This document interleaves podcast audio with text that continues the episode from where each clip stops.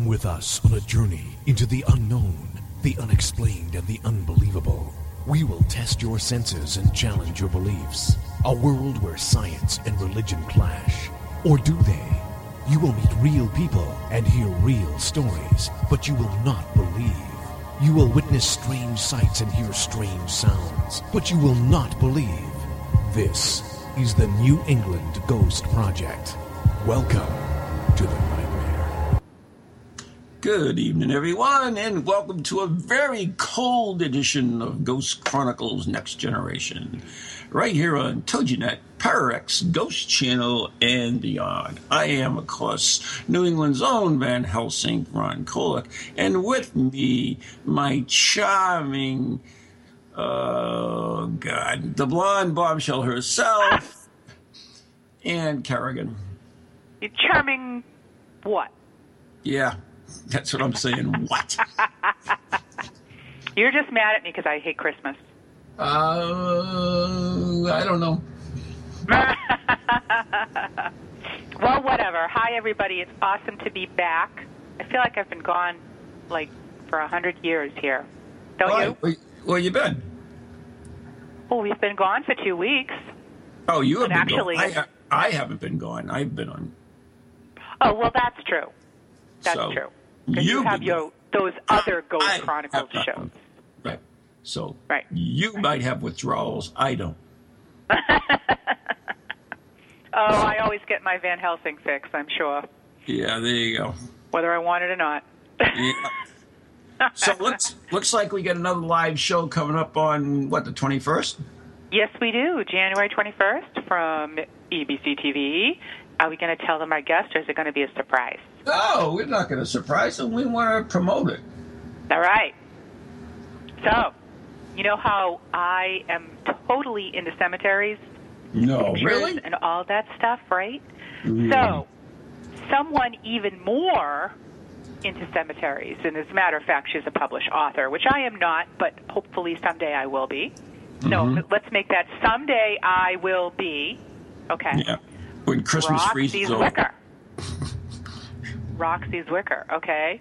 Yeah. Very big cemetery aficionado. Uh, really nice lady, and I'm very excited. We're going to have her on the show on the 21st, live from EBC TV studios, and we're going to talk about haunted cemeteries. Yeah. And I actually have a special piece I will be doing on the show as well Ooh, really? about a cemetery I visited. So Really? Oh, are you going to do the cemetery tripping this time? Am I am I going to have a month off? Oh, no, uh-huh. you you may have your free cemetery tripping. I know how you love it so much. I just have my own little piece. That's all. All right, cool. So there you go. Can't wait. Can't wait. Well, So speaking about dead people, we have a guest on the line, and he is someone I've known for quite a while. Uh, we've done a lot of things together. Some I can't discuss in the air, but anyways, he is an author and a lighthouse historian, Mr. Jeremy D'Entremont. Speaking of dead people, I, I think I should Jeremy. be offended, but but since it's you, I'll I'll let it go. Hi. Jeremy, the last time I saw you, you were a dead. You were a dead. That's true. I thought you were I was a dead, dead uh, uh, fisherman or something like that. yeah. fisherman. Dead fisherman at, at Halloween. I wasn't sure what I was, but people decided that's what I was. Yeah. Well, he looked good. He looked really dead. For a dead guy, yeah, I guess I look pretty Yeah. He'll always be dead to me. Don't worry about it. Oh, thanks. nice. Nice, So- Ron. Uh, so, Jeremy, uh, Yes. You, have written a, a ton of books, and, and if people were interested in your books, where could they find all these millions of books you have written on lighthouses? Um, they can find them in a few different places. Uh, online, they're they're uh, available on Amazon. I have a website, uh, newenglandlighthouses.net, and if you go on that site, one of the choices at the top of the page and the, the menu is um, Lighthouse Print and Bookstore. And if you click on that, it'll list the books, but it actually takes you to Amazon to, to buy them. Oh, wow. Um, but they're Nice. available in a number of bookstores too. If people are uh, in New England, a lot of Barnes and Nobles carry some of my books, uh, among Oh, other you could, even, you even go to the uh, lighthouse. I think we have some of those books at the lighthouse when we have our open houses, don't we?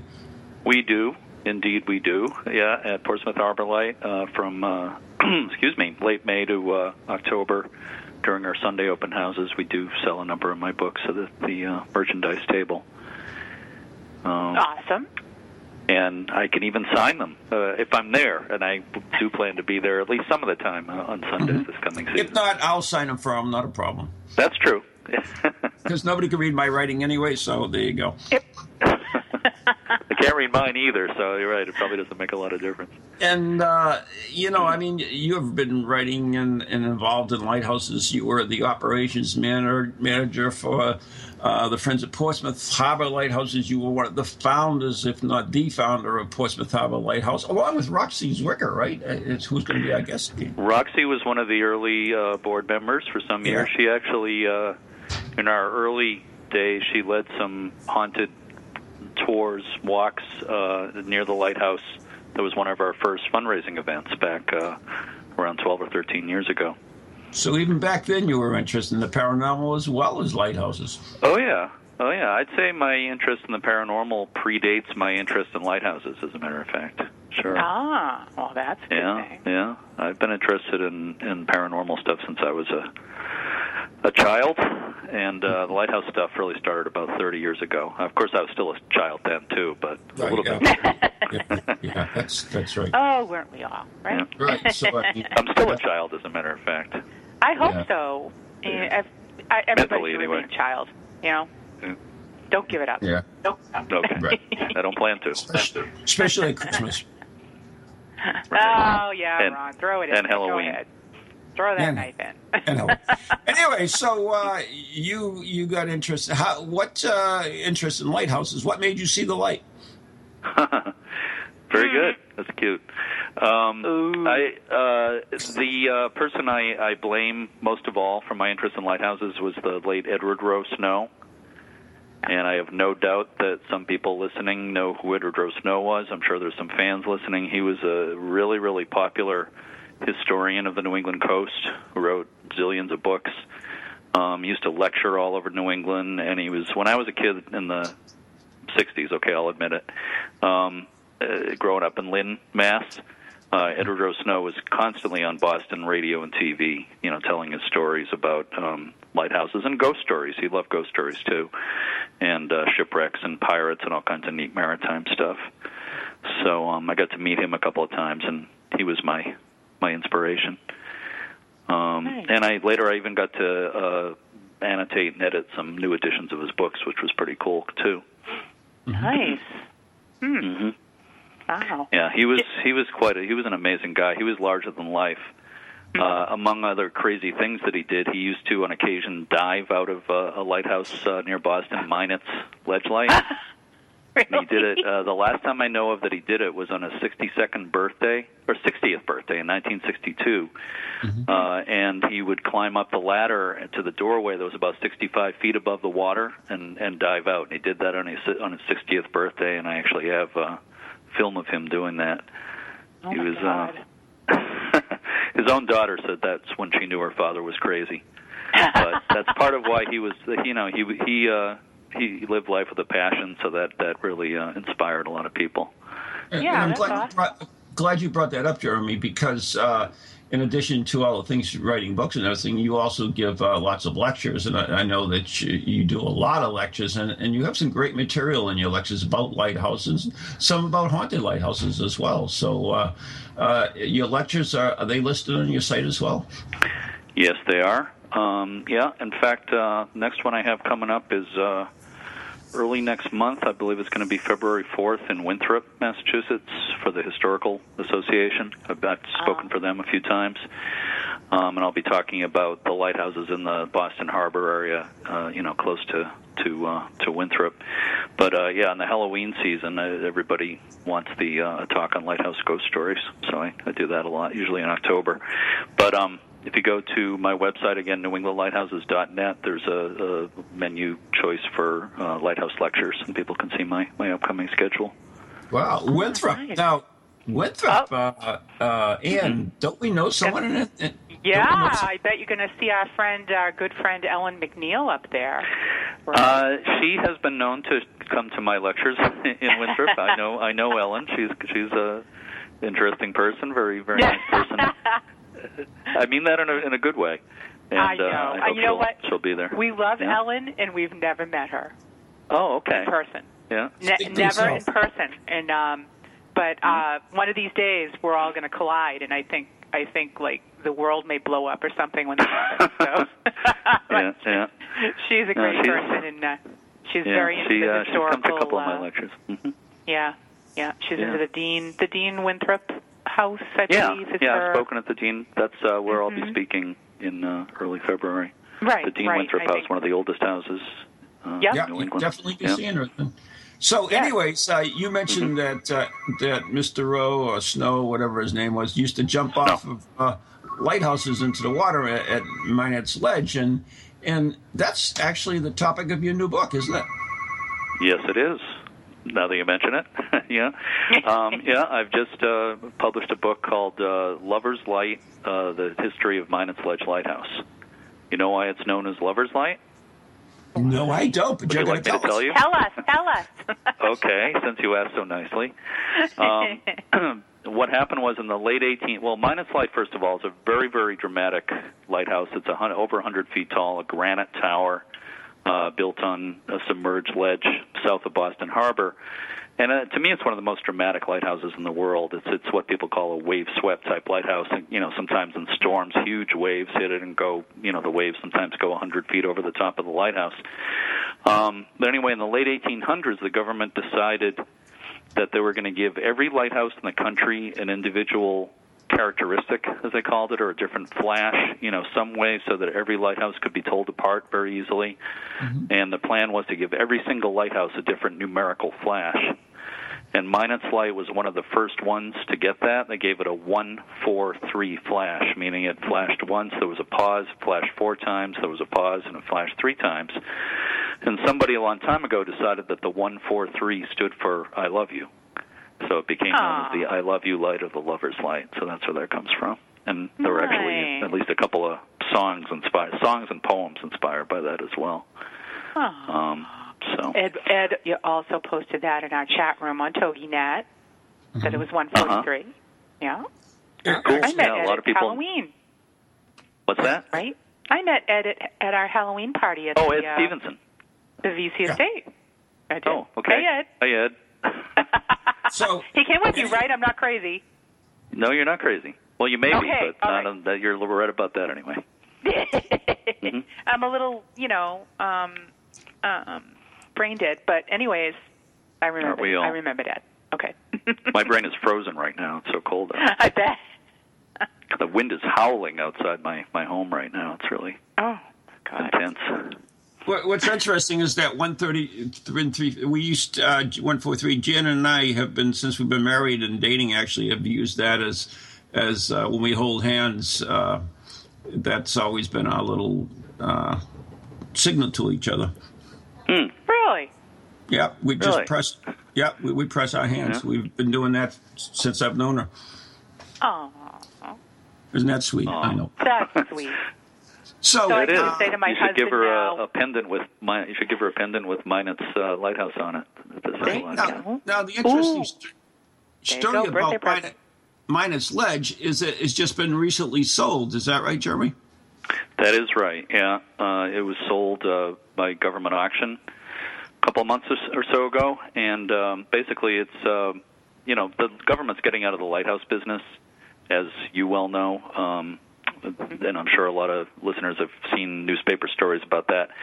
Basically, they're trying to find uh, nonprofits and you know different organizations to take over the lighthouses, but if they don't find any, they auction them to the general public.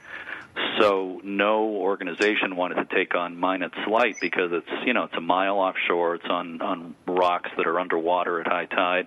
It's very hard to access and very you know expensive over time to to maintain. So it was uh, auctioned to the public, and the person who was the high bidder at I think it was I forget the exact price, but it was over a little over two hundred thousand dollars. I think that's what it was. I might be remembering that part wrong. No, it was. I think it was two hundred twenty-two thousand dollars, if I remember right. The high bidder was um, a guy who's the uh, chairman of Polaroid. Oh. Uh, yeah. Um, and uh, naturally, I'm having a senior moment. I should be able to tell you his name right away. It's Bobby. Maybe Ed Stevenson will post it on uh, on the uh, chat room. Bobby. Come on, Ed. Help Jeremy out here. Help a guy I'm out. looking at my own. I'm looking at my own book. Bobby Sager, S A G E R. Yeah, Okay. he's uh, chairman of Polaroid and a very well-known Boston area philanthropist. So he is now the owner of Minot's Light. Neat. Um, yeah, so it'd be interesting. I, I certainly wish him the best. But a number of, uh, you know, offshore, more uh, remote, difficult lighthouses like that have been auctioned to the public in recent years. And I mean, a lot of people live in them now. I mean, that sounds like it would be a tough one to live in, but Yeah, I know lots of people do. yeah. People live in in some, and some have been opened up for overnight stays for the public. Uh, for instance, uh, Borden Flats Lighthouse in Fall River, home of Lizzie Borden, named for the same Okay. family, the Borden Flats Lighthouse, um, is now. Uh, it was also sold at auction a few years ago, and it's now open for overnight stays. And it's an offshore lighthouse. You get taken out by boat and climb up a ladder up the side of the lighthouse and spend the night. And it's it, you get a bonus. It's haunted too. All right. In fact, uh, Ron and I have done an investigation there. Right, Ron? The best part. Oh, right, Borden Flats. That's right. Now I understand. Yep. Rose Island as well is another one. Yeah. Yeah, Rose Island's another haunted lighthouse where you can spend the night. Really, really popular in uh, Newport, Rhode Island. Beautiful place. It is beautiful. Someday I want to get down there and stay. That's, I, that's I Yeah. thought you went there. What's that? I thought you went there, uh, Ian. We didn't stay. We didn't. We didn't go into the lighthouse.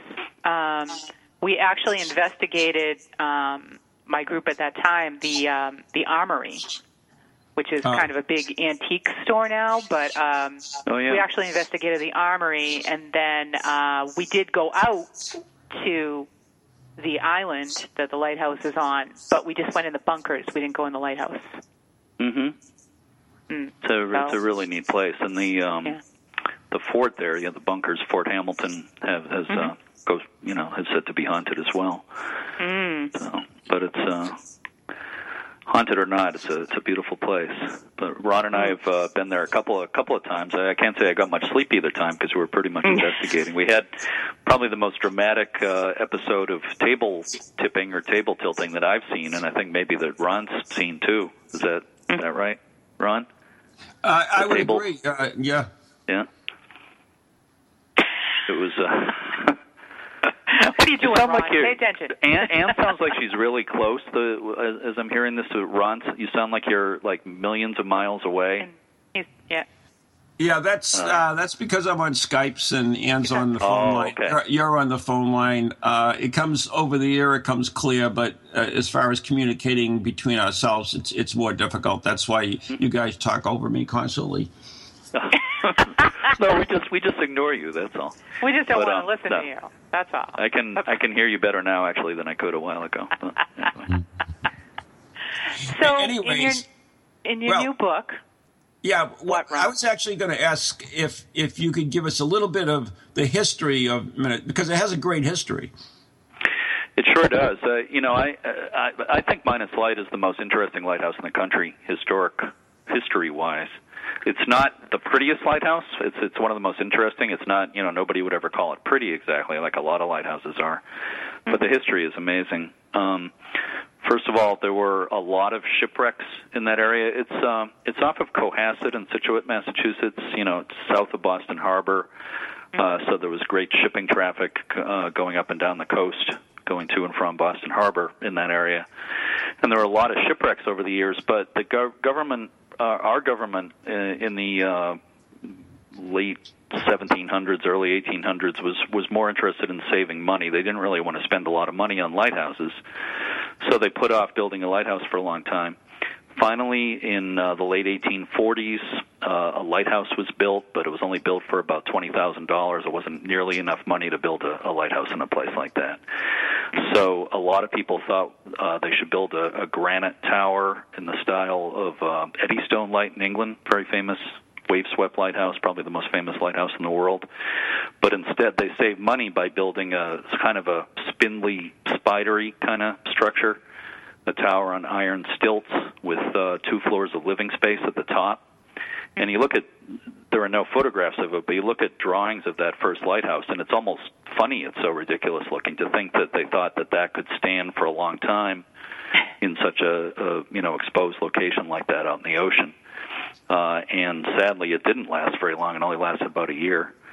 Um, and uh, there was a great storm in April 1851 uh, with uh, two young assistant keepers left alone at the lighthouse. They were both in their 20s. One was from England, one was from Portugal. The head keeper was away on shore. He was actually away because he was getting a new boat because there had just been a storm that washed away their boat. Mm-hmm. Uh, and uh, he was in town getting a new boat, leaving the, uh, the assistant keepers with no boat alone at the lighthouse. And this huge storm came in, and most of Boston was flooded. You know, it was a tremendous storm. And uh, the two young keepers they were determined to stay at the lighthouse, you know, no matter what. They had no choice anyway. They had no boat mm. to get away, even if they wanted to get away. But um, they uh, they dropped a, a note in a bottle uh, during the storm late at night. Uh, it was found the next day, and it said that the lighthouse is uh, shaking two feet in each direction now, and uh, they think it would last the night.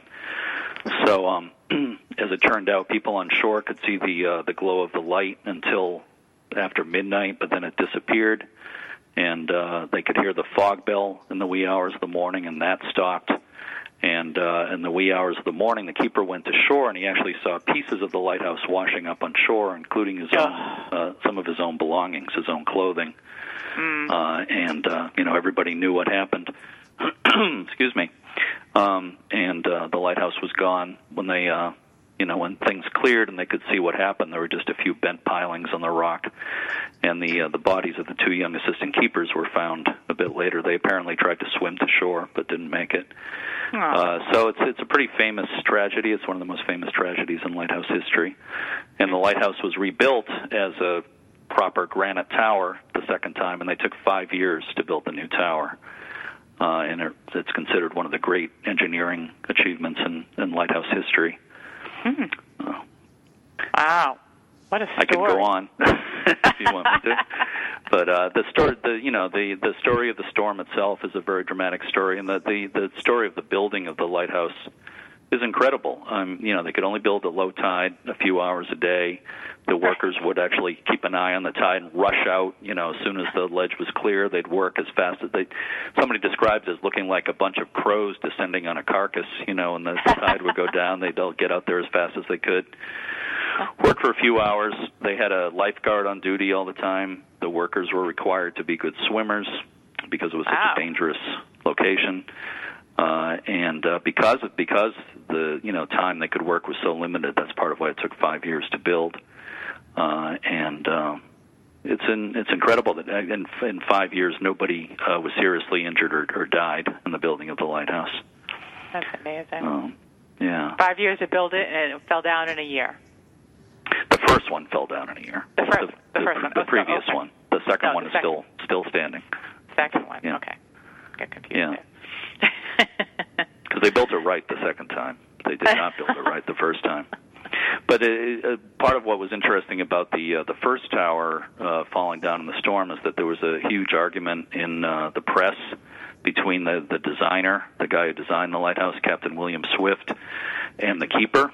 Uh, the the designer blamed the keeper for the lighthouse falling over because oh. he said, uh, for one thing, he said that a platform had been put in the lower part of the lighthouse, and he said that the seas pushed against that and helped knock it down. Really? He also said that the keeper put a, a rope uh, from the lighthouse to a rock nearby that was meant to be an escape route.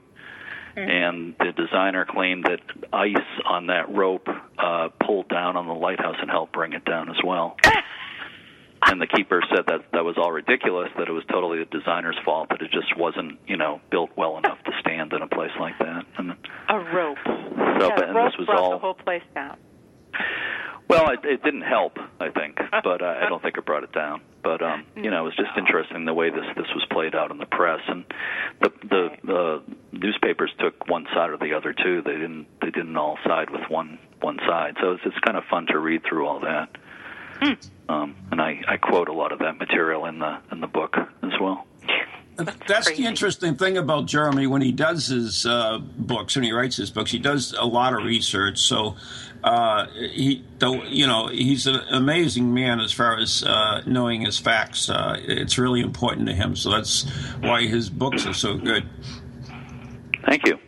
Yeah, I do. Uh, you know, the uh, I, I love going to source material. You know, I think that's uh, you know often um, kind of overlooked. A lot of times, you know, th- things are kind of recycled. The same stories are written over and over again. But you really need to go to the the original material, the letters and government documents and everything. And uh, I actually uncovered some some letters that I had never uh, seen in print before uh, in some newspaper articles that I, you know, were quite interesting, and I don't think had ever been in a book before. So it's like finding treasure when you find that stuff.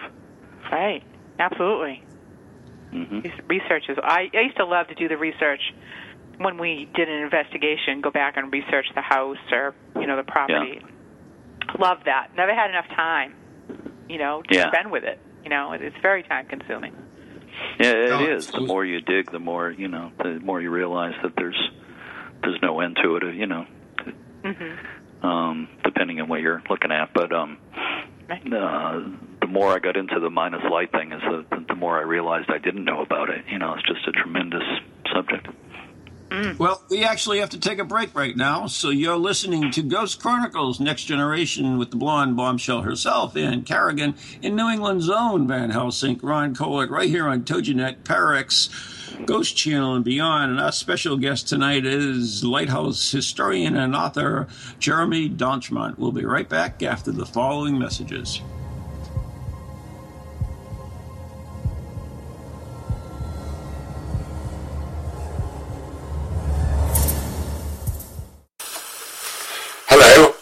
Can you hear me? My name is Harry Price. I am speaking to you via the medium of the Ghost Box. Many of you will know I carried out the first live radio broadcast from Haunted House way back in 1936 for the BBC. Now, thanks to the wonders of modern technology, I am still able to keep abreast of 21st century ghost hunting by listening to Ghost Chronicles International on TogiNet, ParaX Radio, the Ghost Channel, and even on something called a podcast. Two splendid chaps host it. One is an American who calls himself New England's own Van Helsing, although I have discovered his real name is Ron Kolek. The other is Stephen Parsons, and he's a paranormal scientist. Well, mustache, I'm required elsewhere on something called a K2. But don't forget, I'll be listening in every Tuesday from 8 o'clock in Great Britain and 3 o'clock on the American Eastern Seaboard. I trust you will join me there. Welcome to TogiNet, radio with a cutting edge. Feel the need to do some soul searching or make some changes in your life to create a more positive future? Then Circles of Wisdom is just the place for you. Circles of Wisdom is a metaphysical bookstore and more, located on Route 28 in downtown Andover, Massachusetts. We carry a large selection of books and music, crystals and gemstones, jewelry and gifts, sage, aromatherapy, and so much more, all in a relaxing and welcoming atmosphere. We offer classes on a variety of topics like yoga, Reiki, psychic development, alternative healing, and personal transformation. For guidance on this journey we call life, get a reading from one of our many readers at Circles of Wisdom, 90 Main Street in downtown Andover, right next to Bertucci's. Call us at 978-474-8010 or check us out on the web at www.circlesofwisdom.com. Lots to see and do in a feel-good place, an oasis in this hectic world.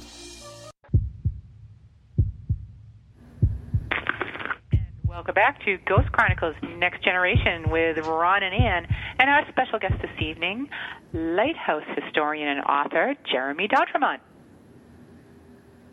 Hello. Hi. Where's Ron? I'm here. Ron? Uh-oh. Oh. Well, speak up, son. What do I get to say? I don't know. There you go. do you have to So, so uh, Jeremy, uh, you mentioned about the disaster of what happened to uh, Minot's Ledge, but Yes. uh, it's because of this disaster that it's haunted, though, isn't it? Yes, there are definitely some uh, ghost stories attached to, to Minot's Light. Um, two main ones that I've heard. Uh, the one that you uh, often hear is that people uh, traveling near the lighthouse in boats, especially if there's a, a storm approaching, it's been said that they see uh, the figure of a, a man on the ladder on the side of the lighthouse. Uh, and it's been said that if you get close enough, you, he's actually yelling uh, in Portuguese, which was the language that one of the the uh, you know the assistant keepers who was killed, the language that he spoke, Portuguese. Uh, that this uh, figure is saying "stay away" in Portuguese over and over again. Excuse me. And uh, they say that that's often heard in times of storms or approaching storms. Um, excuse me, my allergies are acting up a little bit. If I clear my throat uh, a lot, I apologize. You but um, the other wine. story that thanks. the other story that I've heard a number of times is uh, that uh, sometimes the keepers later on in the second lighthouse, after it was rebuilt, that uh, they would hear a tapping on the walls that there was no explanation for. Uh, there was one night where the head keeper was up late at night. He was working in the the keeper's log at a desk. Excuse me. And uh, he heard. Well, he had a. He was smoking a pipe, and he tapped his pipe on the desk in front of him, like tap tap tap. He heard uh, seconds after he did that, he heard tap tap tap from the wall in front of him, and he thought that was odd because there was only other one other guy in the lighthouse, the assistant keeper, who was asleep. So the uh, the head keeper uh, rang a bell that summoned the assistant keeper, who came, you know, was half asleep and came came down and said, you know, what do you want? I was asleep. And uh, he said, "Did you just tap on the wall?" And the guy said, "No, I was sleeping. What are you talking about?" and uh, so they thought it was pretty strange. And later, uh, the the uh, the head keeper found out that the the the keepers in the first lighthouse before it fell over, they would actually communicate with each other between floors by tapping on a stovepipe. Uh, so Oh. He was, he was a little uh, a little freaked out by that when he found out. Wow. that. That's amazing. Now, did people, when they rebuilt the new uh, lighthouse, Yes. did people still live in the lighthouse? I mean, that I mean, oh, that was their job as a keeper. they had to live Yes. there, right? Yeah, yeah. There were always uh, keepers living inside the lighthouse. It was never families, unlike a lot of you know uh, lighthouses that had some some land around them. Frequently had families living at them. But this one was always males only, or so-called stag station. And uh, excuse me, they had um, a couple of floors of living space. Well, actually, in the second tower, they had. Uh, a few floors of living space, but you know, it was it was it was pretty pretty tight quarters, and uh, all round walls, and uh, Right. kind of you know you couldn't be claustrophobic and live in a place like that. It's kind of like living inside inside a pipe. Um, and in fact, uh, at least one keeper quit because he said he couldn't stand round walls anymore. So basically, they, the uh, government would assign three keepers to a lighthouse like that. There'd always be two there at one time. The other one would be on shore, on shore leave, and they'd rotate them. Uh, you know, maybe uh, you'd have like two weeks on and a week off. But in winter, when the we- weather was bad, you might go, you know, several weeks without being able to get off. So it was not for everybody that kind of life. there were quite a, in the history of the lighthouse service. There were quite a few keepers who went uh, basically went crazy in one way or another. There were stories of keepers attacking each other, trying to kill each other. Oh there are God. stories of keepers attempting suicide or even committing suicide in some cases. Uh, supposedly, one of the keepers at Minot's attempted suicide, but I've never found a, an exact record of it. But um, you know, it was uh, it was a tough, tough way of life. Imagine, you know, I'm listening to the wind howling outside here tonight. Imagine as bad as it is, just just being anywhere tonight. Imagine living inside a, a lighthouse a mile offshore on a rock on a night when when the wind chill was like 40 below zero, with the wind howling around you and the waves smashing against the side of the lighthouse. You know, just just imagine that. No, um, that's you know, frightening. And no way they're in the not- world would I want to be there. They are Ron not, wants to be there though. Uh, I'm sorry, what was that? They are not the best insulated either, and they're heated mostly Mm-hmm. with uh, small stoves. Right. Right. They would have had a coal stove with a pipe going between the floors to supposedly provide heat. Later on, they uh, they used kerosene heaters. Uh, Ron, uh, you and I are very, very familiar with Whaleback Lighthouse, which is a, s- a kind of a shorter version of Minot. It's very similar. It's off of Kittery, Maine, and uh, we're involved with its preservation. But um, uh, we know one of the last keepers at Whaleback Lighthouse, Jim Pope, lives locally, and he said that the uh, the kerosene heater they used when he was there started uh, misbehaving, and basically all the guys uh, there got sick from the fumes. And one of the uh, one of his uh, the other guys on the crew uh, was overcome by the fumes and fell and broke his leg. Oh. so there were there were a lot of lot of dangers involved with living in the lighthouse. He said the heater didn't keep it warm at all anyway, so it was almost point, pointless to have it. But Oh. he said in the uh, Jim said in the winter at Whaleback, if you wanted uh, a glass of water or a cup of coffee, you had to carve a, a block of ice out of the cistern in the basement because that was your source of water. So it was all frozen in the winter. Oh my God. yeah, and I, yeah, it's, I actually, I actually can attest to that too because uh, a couple of years ago we did uh, a swim to raise money in December, and I was at uh, Whaleback Lighthouse. Uh, dressed up as Santa Claus, and the only thing we had was a small portable heater, like pretty much like Yeah. they would, and and it's it's not a pleasant uh, pleasant experience at all. yeah, and you were out there for what three or four hours by yourself, Ron? Right before. Right? Imagine all night. Oh, Yeah. I hope you had a lot of stuffing, Santa. Yeah, no, I don't think so. You're too skinny to be Santa. Whatever. Yeah. Yeah, Well, if it's any it's- consolation, we were freezing on the boat too, Ron. Yeah, well, it isn't.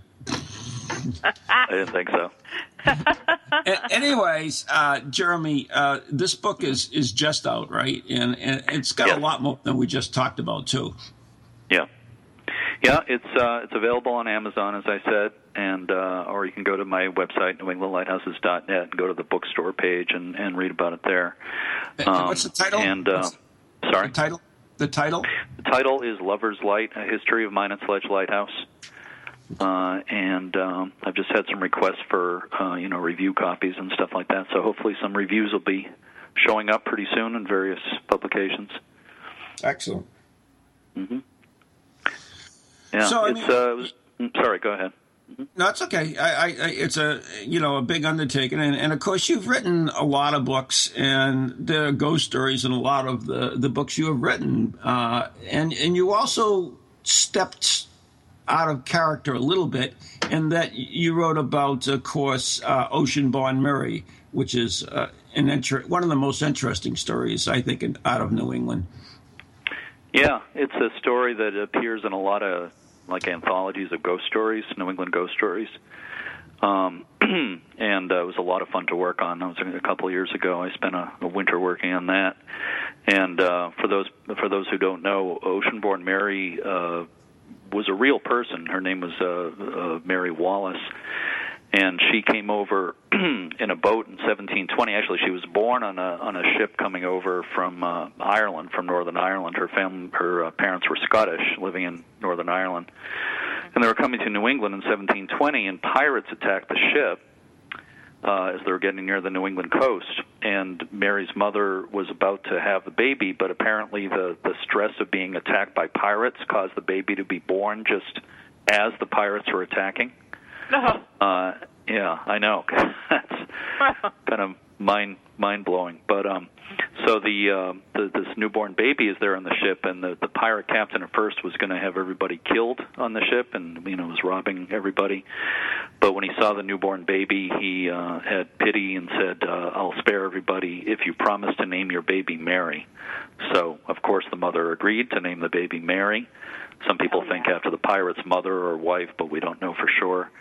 Um, and the pirate captain actually gave Mary's mother presents, including a bundle of Chinese silk that was later used to make Mary's wedding dress years later.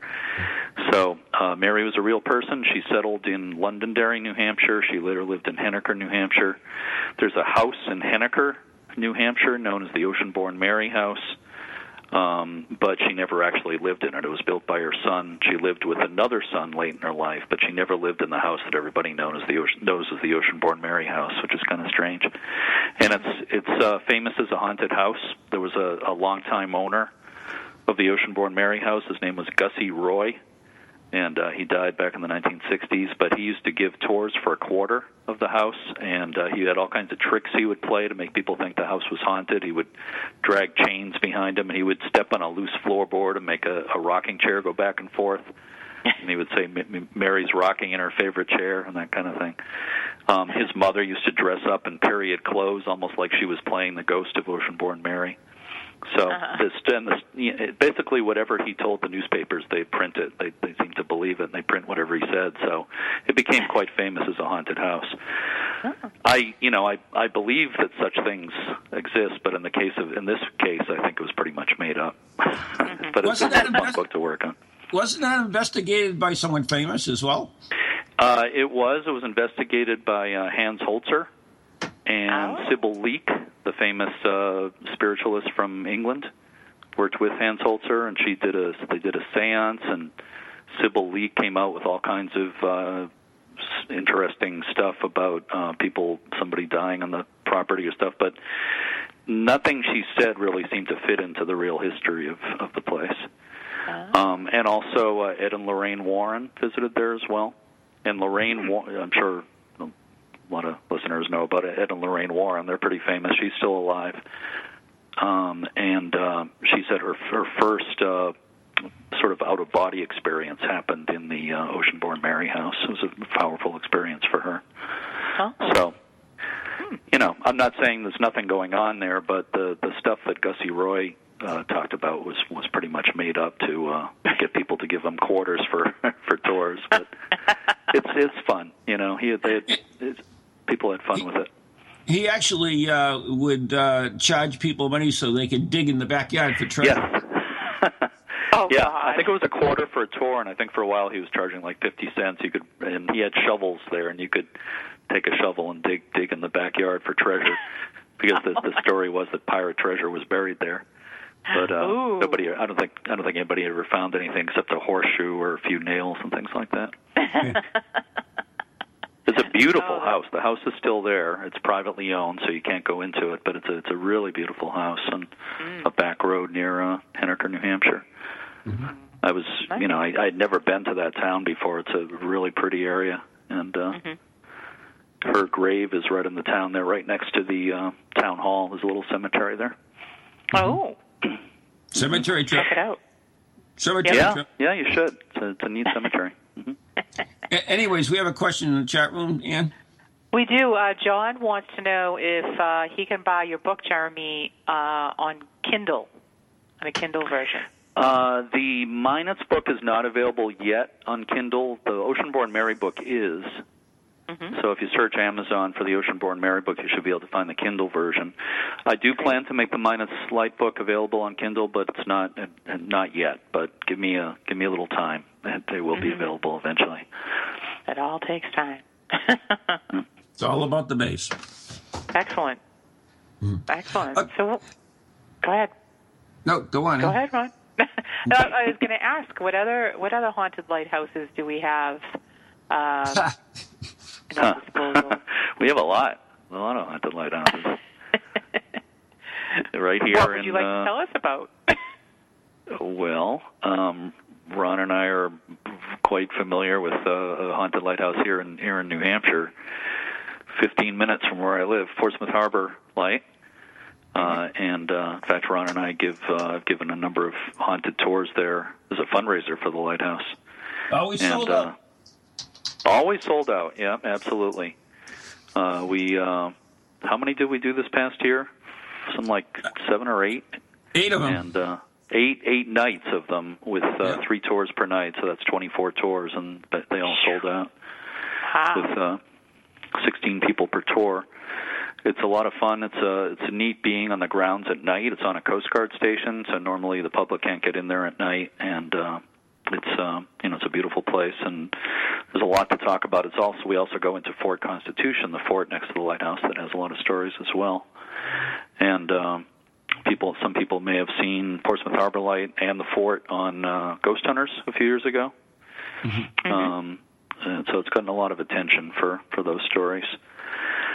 And uh, it's hard to know where to start, but the the usual suspect that a lot of people talk about that, that uh, they think is uh, hanging around Portsmouth Harbor Lighthouse is uh, a keeper, a longtime keeper named Joshua Card, who was there for 35 years until 1909, until he was 86 years old. He was the oldest lighthouse keeper in the United States at the time he retired, and uh, he uh, was, uh, from all accounts, was very attached to the place.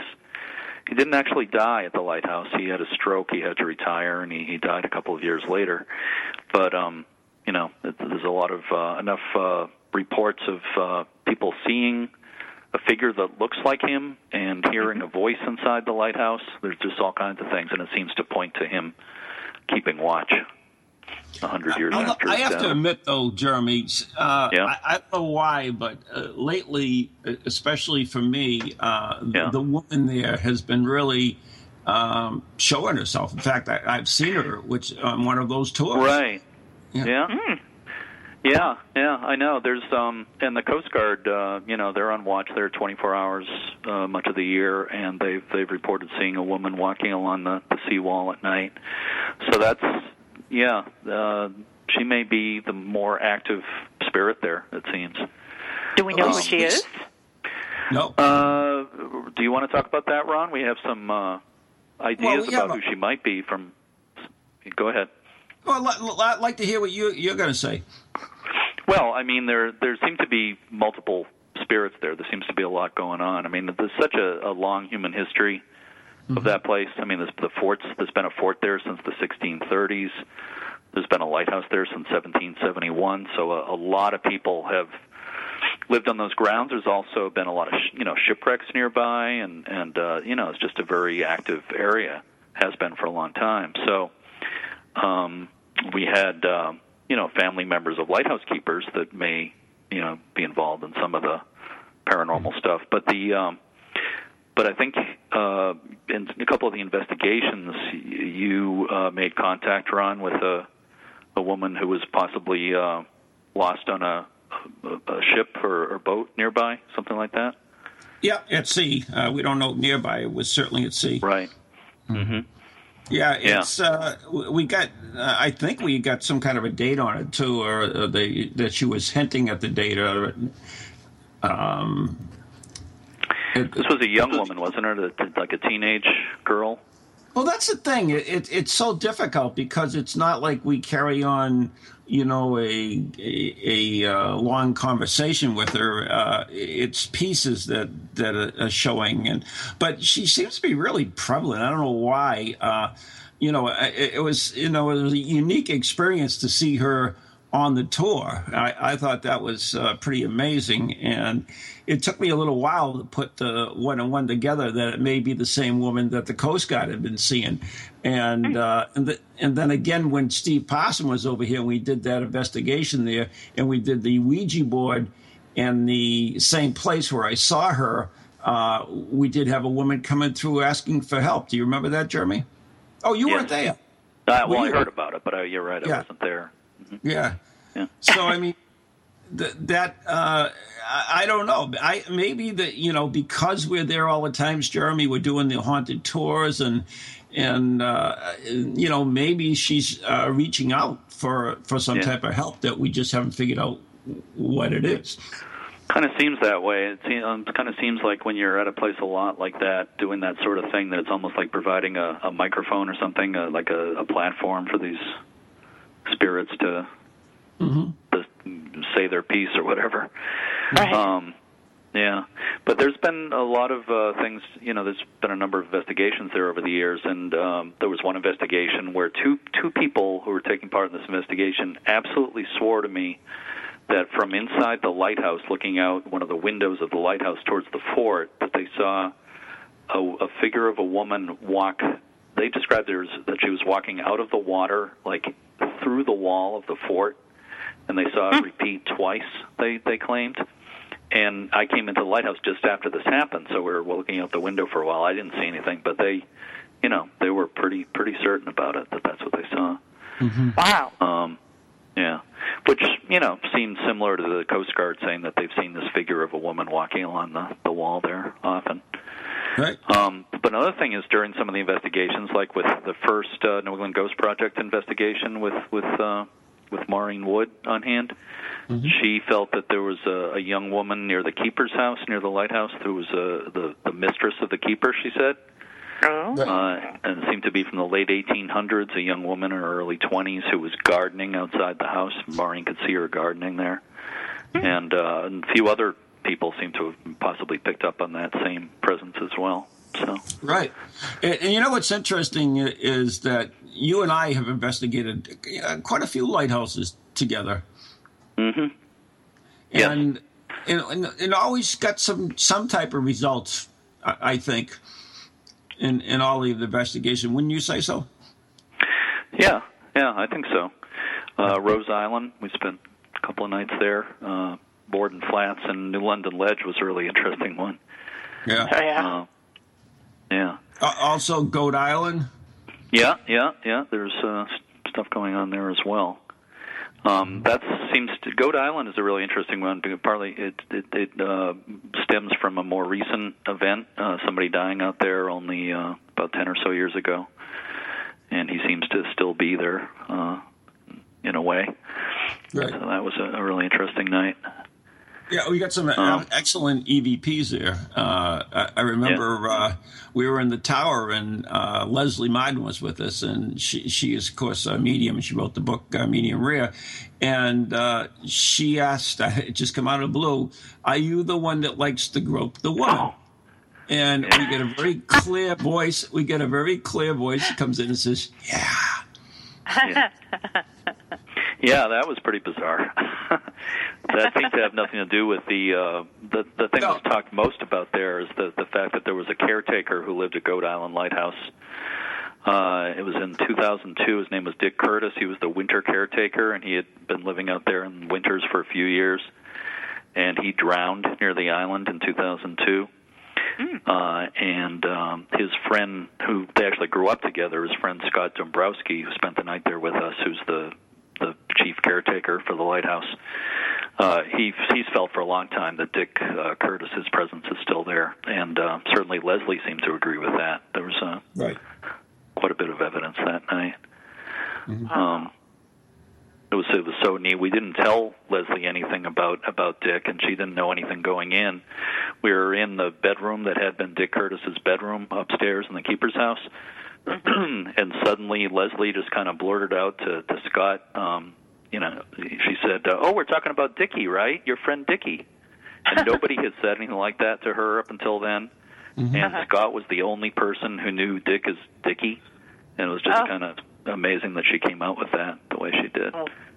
Um, It- it wa- another interesting thing I thought was cool. It's not dramatic at that, but she said uh, I, I had a feeling that the bed should be taller, and oddly enough, it was at that time when they lived there because he could look out the uh, the window. oh yeah, but oh yeah, that's Yeah. right. hmm I for- totally And she forgot. she picked up. Sorry. Mm-hmm. yeah, not good. I was going to say she picked up a, a pair of binoculars uh, in the house as well, and she she like she wanted to hang on to that. She was clutching it and saying that this belong these binoculars belong to somebody very important to this place. And she described a man. Uh, basically, the person she described was was Dick Curtis. She described him perfectly physically. Oh and, my god. Uh, yeah, and she, she, you know, she said, for some reason I want to hang on to this. This was this this this man loved this place so much, and you know, this, these are very important to him. Mm-hmm. So she was talking about Dick. Do you, do you remember the Ouija board thing? I mean, she was. We were talking. I think we are doing glass swirling or something. And then all of a sudden, she's. I, he wants to talk to us on the Ouija board, and I said, "Well, I don't have a Ouija board." And she said, "It's in the closet or something like that." And there it was in the closet. Oh yeah, oh my god. right. And there's no way she should have known that. Yeah, and, and that that's of course when the uh, cafeteria woman came in looking for uh, Jeremy and the dead one. That's right. Well, well, wasn't there also some a male uh, somebody who uh, said he was going to kill you or something like that, or you, Oh. Yeah. something? Something. yeah, It was so always said, something uh, like that, right? Yeah, it was like, uh, oh, I, I want you. Uh, uh, he wants you on the, the Ouija board, and I said, no, I, I really don't want it. He says, oh, he wants you on the Ouija board, and we get on it. It says, you die tonight. All right. I did. Oh my god. Anyways, uh, the pizza is here, so we have to Yeah. uh, say goodbye. So, Jeremy, I want to thank you so much for joining us tonight. You're very welcome. Thank you very much for having me. Yes, that Always a pleasure. great. And uh, you know, good luck. Check out check out your website. Give it out one more time, please. Uh, my website is www.newenglandlighthouses.net. I also have a, a, Facebook group, a New England Lighthouses Facebook group that's a lot of fun with uh, thousands of members, and uh, people post pictures and news and everything. That's a lot of fun, too. And you also give tours as well, don't you?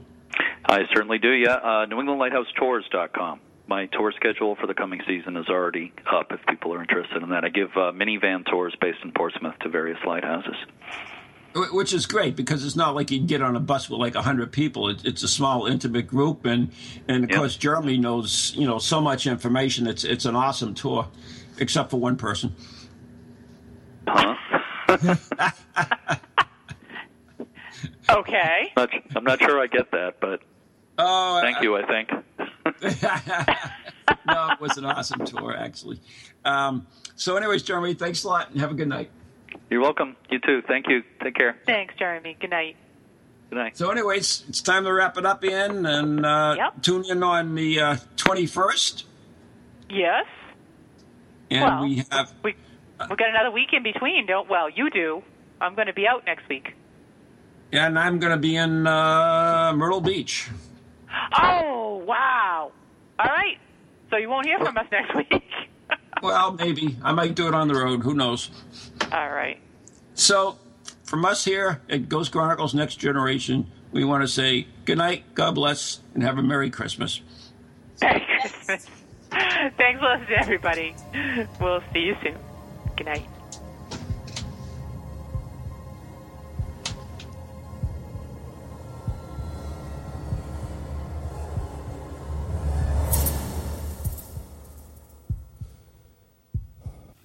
From goalies to ghosties, long-leggedy beasties, and things that go bump in the night. Deliver us, good Lord. Is there more living for